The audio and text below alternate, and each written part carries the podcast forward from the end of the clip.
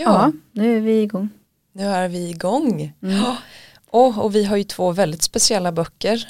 Och ja. Eh, du har ju med dig två, jag säger att du har två böcker här men det är nog av samma Ja precis, det, vi, jag tog med två för att den är ju en grafisk version av den andra. Just det. Ehm, tänkte att det kan passa för att den, de är ju lite aktuella de här titlarna här nu. Ehm, och du har ju med dig en bok som vi båda har läst och som ja. eh, var lite snackis om för ett par år sedan eller så när den, ja, när den kom. Den. Så det blir spännande att se eh, om, ni, om ni som lyssnar har läst de här eller blir sugna på att läsa dem, det hoppas vi. Ja det gör vi. Men det är lov nu så det är väldigt tyst här på skolan. Väldigt. Det är som att man kan höra en knapplål ja, eh, släppas mot marken. Precis. Mm. Det är ja. speciellt men då hinner vi ju eh, spela in lite poddar. Det är bara. Precis, mm. i det tysta. I det, I det tysta, eller hur. Ja men då tycker jag att vi kör igång med en liten jingel. Det gör vi.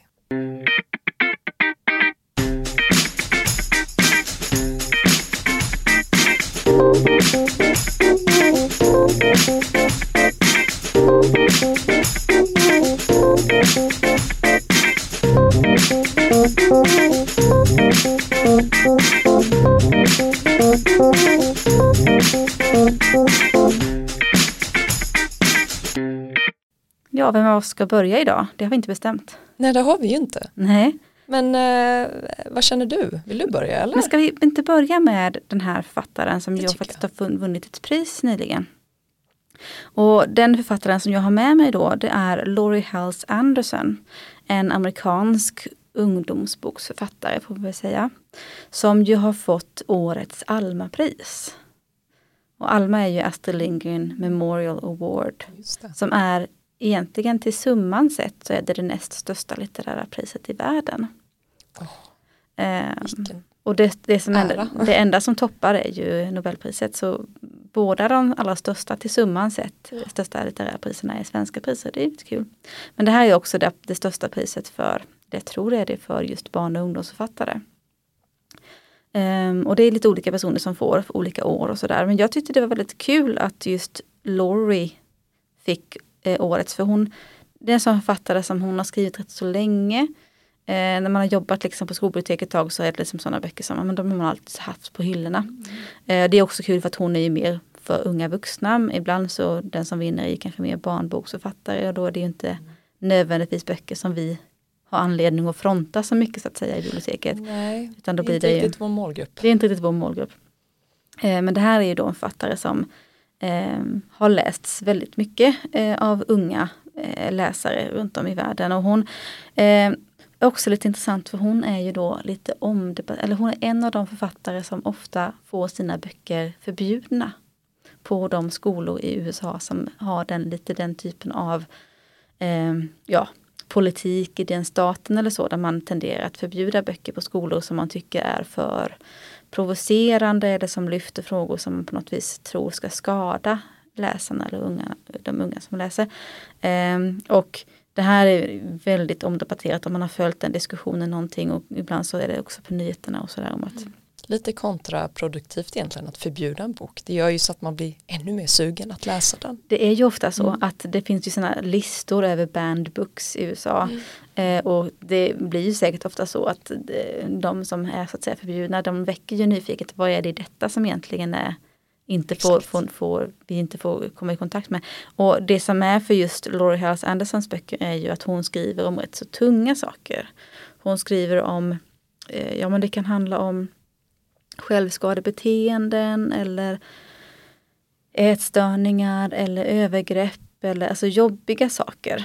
Um, och anledningen till att man, antar jag, har valt att, eller då vissa, vad ska man säga då, skolhuvudmän eller så bedömer att men det här ska vi inte utsätta våra barn för.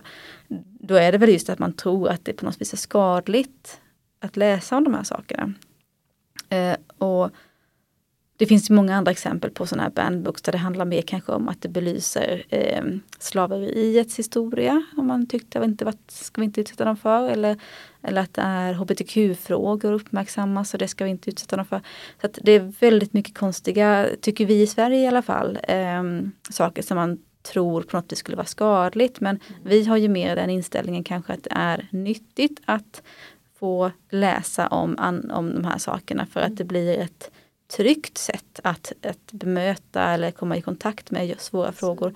Och sen de som faktiskt har jobbiga erfarenheter med sig, att man får en möjlighet att, att identifiera sig och att också få läsa sig till hur jobbiga saker kan processas, bearbetas. Det kan bli ett sätt att bearbeta själv och det finns det faktiskt väldigt mycket forskning på som visar på att just läsning av skönlitteratur kan vara väldigt nästan lite psykoterapeutiskt så att man, att man bearbetar jobbiga saker genom att läsa skönlitteratur. Så att, eh, det tänker jag ändå är eh, en behållning hos författare när de väljer att skriva om sådana saker. Ja, verkligen. Och de, de böckerna, eller jag har med mig en bok då. Eh, på svenska heter den Säg något. Men på engelska heter den Speak. Och jag har med även en grafisk variant av ja. den. Alltså en, en, en eh, Det är lite nyare. Ja, en illustrerad eh, version av boken. Eh, bara för att det kan ju vara så att man föredrar att läsa grafiska romaner och tycker att det är kul. Mm. Och den här boken då som heter Speak eller Säg något eh, handlar om en tjej som heter Melinda Eh, och hon eh, ja, kommer tillbaka efter sommarlovet. Jag minns inte nu om det är samma skola hon har gått på innan. Men det kan också vara att hon börjar på en ny skola. Att det är som typ att hon börjar high school eller sådär. Eh, men hon, det har hänt någonting under sommaren och man, som läsare förstår man egentligen det främst på att hon plötsligt inte är kompis med sina kompisar längre. Hennes vänner har på något vis nästan fryst ut henne. Hon är rätt så ensam. Och det känns som att alla på skolan vet hennes namn och eh, ja, men, inte tycker om henne så att säga. Hon blir extremt väldigt utstött. Mobbad egentligen kanske man kan säga. Eh, och man får då en bit in i boken reda på att det här handlar om en fest som ägde rum precis innan sommar, eh, sommarlovets slut. Eh, en stor fest som i princip hela skolan var på. Alla kände till den. Alla var där. Och eh, den festen avslutades väldigt abrupt av att polisen kom. Eh, och det ledde till att men, folk hamnade i trubbel, någon blev av med sitt jobb och sånt där. Eh, och det var alltså då Melinda som ringde polisen. Eh, och alla anklagar då henne för detta. Och säger att hon var någon sån här eh, ja, präktig, då. präktig tjallare som, ah. sa, som ringde för att det kanske fanns alkohol och grejer då på den här ah. festen.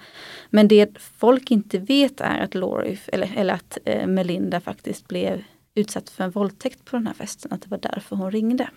Men det här har hon oh. inte sagt till någon. Okej, så det var inte anledningen att varför hon ringde var inte festen i sig nej, nej, nej. utan det hon blev utsatt för. Det var det inte. Och hennes kompisar vet inte detta men de har ändå som tagit avstånd från henne för att de inte vill bli blandade med henne längre. Eh, och den här personen, killen som våldtog henne, går ju på skolan. Mm. Och hon håller allt det här inom sig, försöker bara förtränga, förtränga, förtränga. Eh, och boken handlar egentligen, alltså det är liksom hennes vardag eh, och väldigt smärtsamt ibland kring hur den här skolhierarkin kan se ut.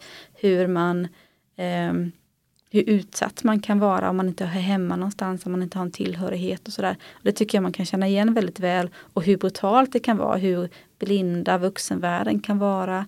Eh, och föräldrar som, så de ser bara att hennes betyg blir sämre. De ser inte att, eller hon säger ju ingenting heller. Eh, men hennes hennes liksom, skolprestationer bara dalar under det här läsåret. Mm. Det enda ämnet där hon liksom någonstans får det funkar, det är bildämnet.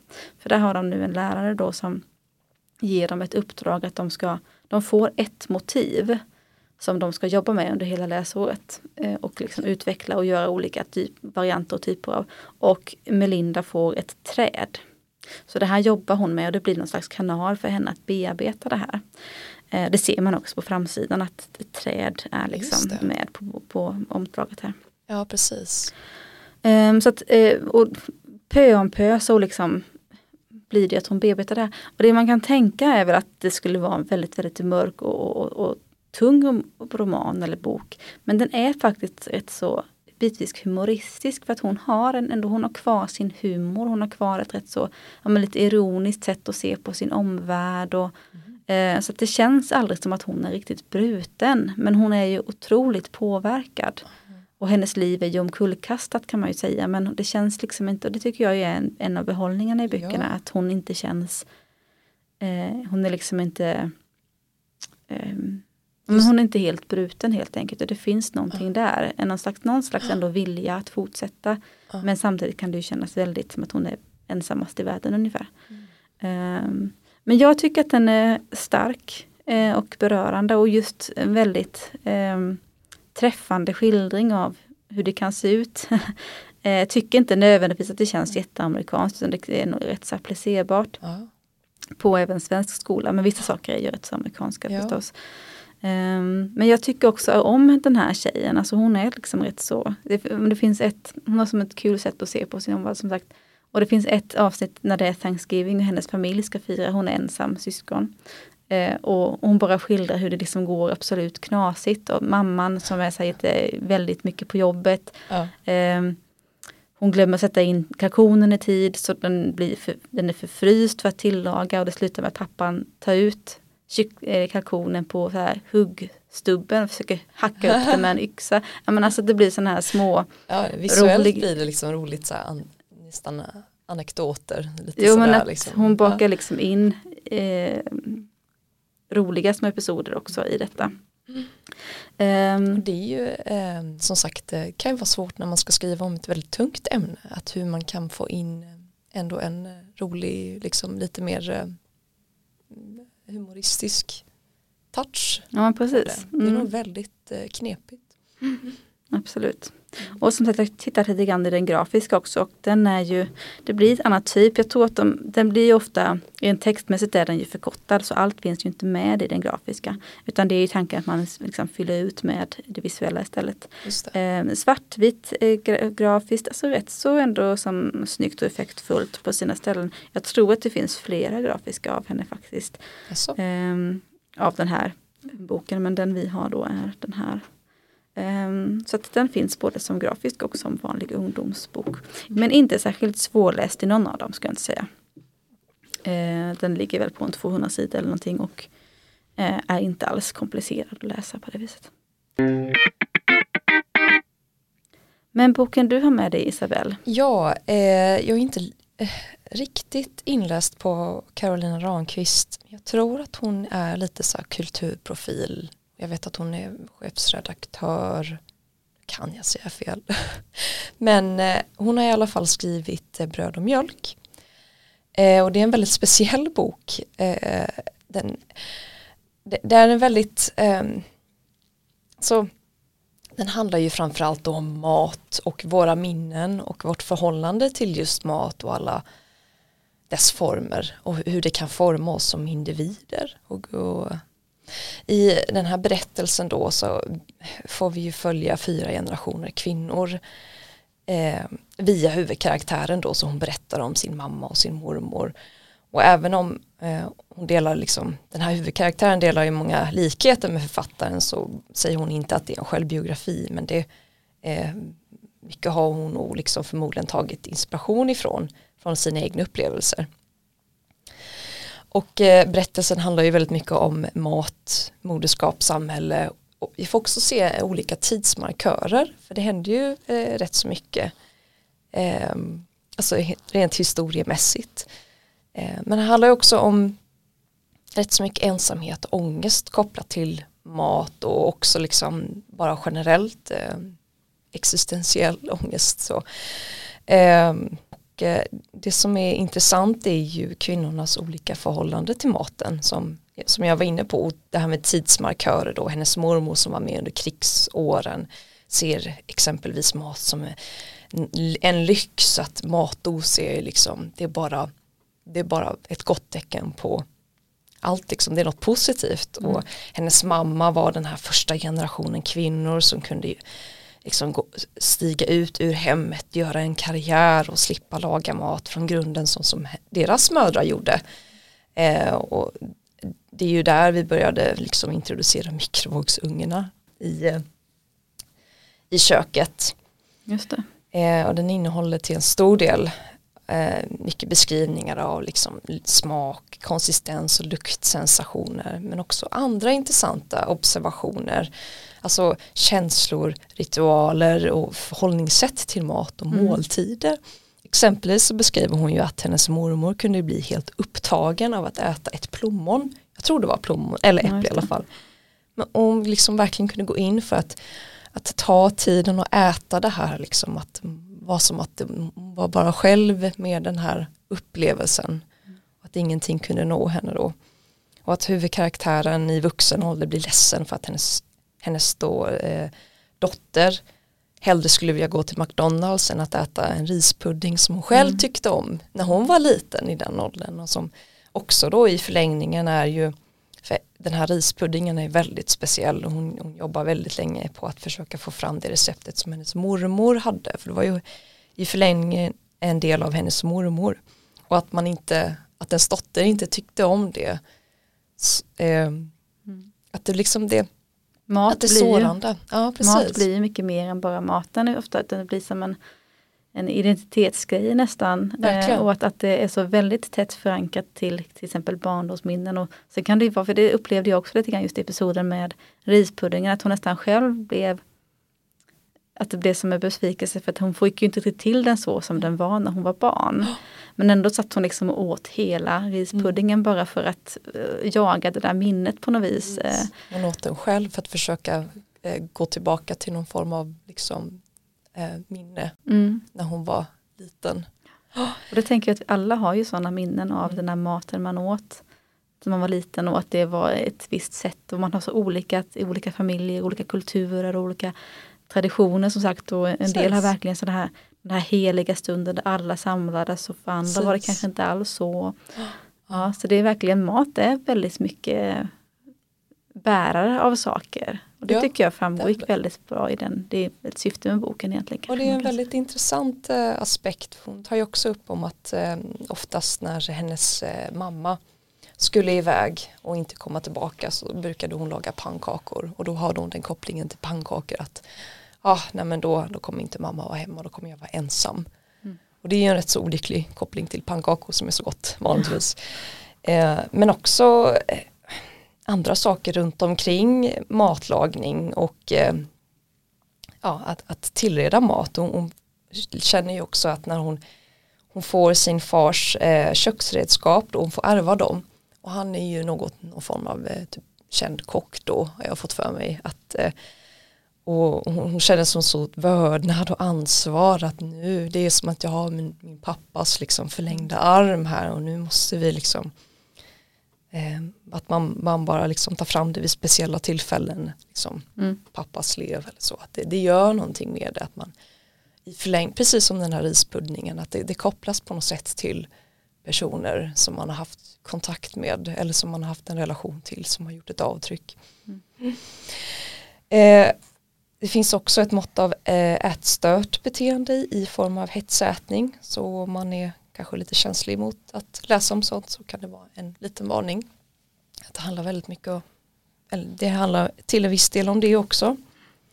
Eh, jag tycker också att eh, den var emellertid rätt så svävande i sin text. Den hoppar liksom lite mellan eh, minnen, tillbakablickar, tidshopp den var liksom lite, lite komplex och svävande när jag läste den. Mm. Kan jag tycka. Kunde också gå in väldigt mycket i detaljer. Ja, inte helt lättläst skulle jag inte säga. Den är, det är en speciell roman ja. får man ju ändå säga. Sen är den ju riktad mot, eh, det är ju en vuxen liksom, eh, målgrupp som man hade tänkt sig att man skulle liksom rikta sig till. Men jag tänker att om man är, är man väldigt intresserad av matens, mat och matens psykologi och sociala påverkan så kan jag verkligen rekommendera den här odyssén som det har kallats. Absolut, den är jätteintressant för den som är intresserad av om just det här matens koppling till våra personer och våra, eh, vår historia, var vi kommer ifrån och sådär. Det är jätteintressant att läsa. Eller hur? Mm. Som att, jag tänkte själv också att eh, de dagarna när jag är stressad och jag kanske inte hinner med allting jag vill göra på en dag och så tänker jag, åh nej gud vad ska jag äta idag? Ah, men det blir en pizza. Mm. Liksom den, att, eh, och att man kan säga det. Ehm, jag har hört andra som har sagt att nej, jag var så trött den dagen, jag, det blev bara en pizza. Mm.